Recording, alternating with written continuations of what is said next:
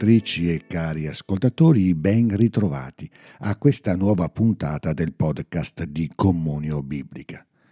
Siamo giunti alla fine dell'anno, oggi infatti è il 31 dicembre. Questo è il passaggio dal Te Deum al Veni Creator Spiritus. Canteremo il nostro Te Deum di ringraziamento a Dio al termine di un anno che è stato comunque suo dono. E domani, con il Veni Creator, invocheremo lo Spirito Santo sul nuovo anno, affinché sappiamo coglierlo come segno della sua promessa e della sua fedeltà.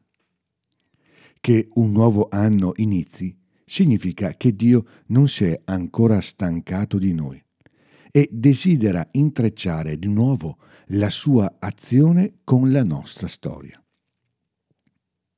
A volte ci accade di vivere l'esperienza della stanchezza o della noia, percependo come non senso il trascorrere del tempo. Dio invece non si stanca, rimane fedele e nella sua capacità di fare nuove tutte le cose, fa nuovo anche il tempo, abitandolo con la sua promessa. Desidera gettare semi nuovi in quello che sembra il ripetersi sempre uguale dei giorni. Il tempo è segno della fedeltà di Dio e diviene per noi appello a rispondere con la nostra fedeltà.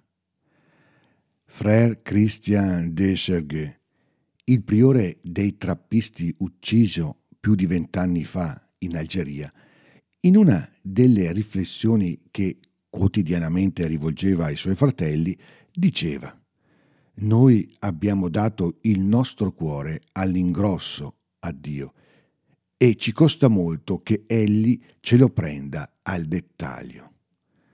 Gli impegni che assumiamo davanti a Dio desideriamo che siano suggellati da un per sempre. Dio ce li rende poi al dettaglio, nel giorno dopo giorno, di una fedeltà discreta e feriale. Non abbiamo altro modo di vivere l'offerta di noi stessi se non farlo ogni giorno, perché non abbiamo altro da offrire al Signore se non questo oggi, questo presente. Una tale consapevolezza può aiutarci a capire quanto scrive San Giovanni nella sua prima lettera.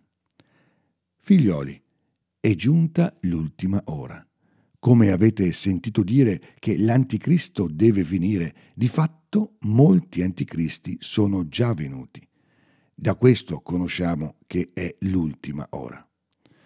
È vero, qui l'Apostolo parla dell'ultima ora perché in Cristo il tempo si è compiuto. Il Padre nel Figlio ha detto la sua ultima e definitiva parola, che abbraccia, custodisce e salva tutto il tempo umano.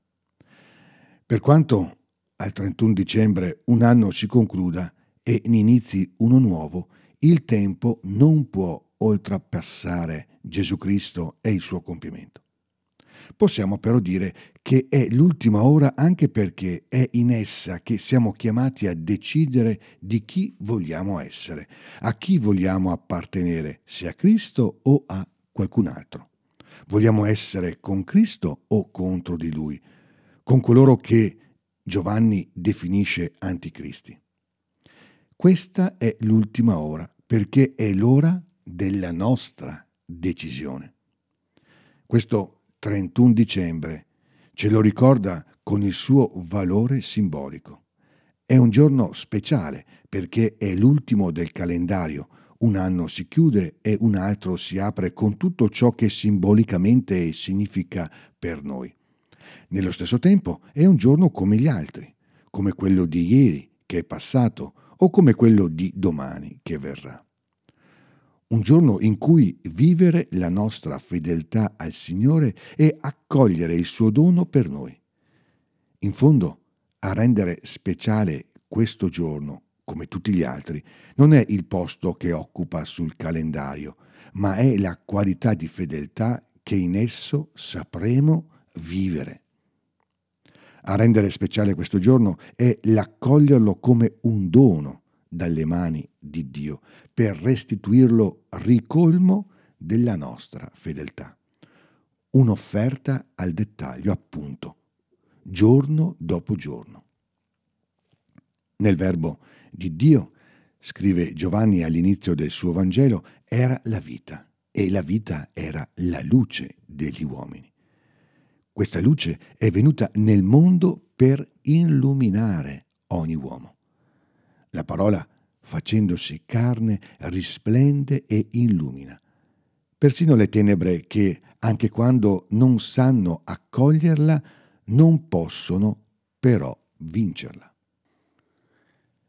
Il dettaglio della nostra vita, per quanto possa apparire piccolo e insignificante, partecipa sempre di questa luce, ne è interiormente rischiarato e ne diviene segno, anche nella notte. Buona giornata, buon fine di anno, ma soprattutto ogni bene nel Signore.